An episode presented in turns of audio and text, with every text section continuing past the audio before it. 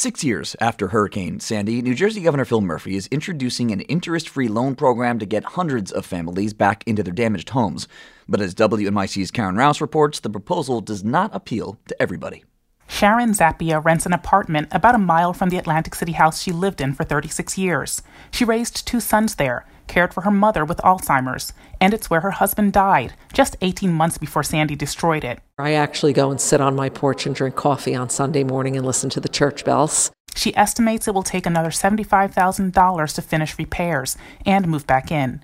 She's already spent a $150,000 grant and $60,000 in insurance money.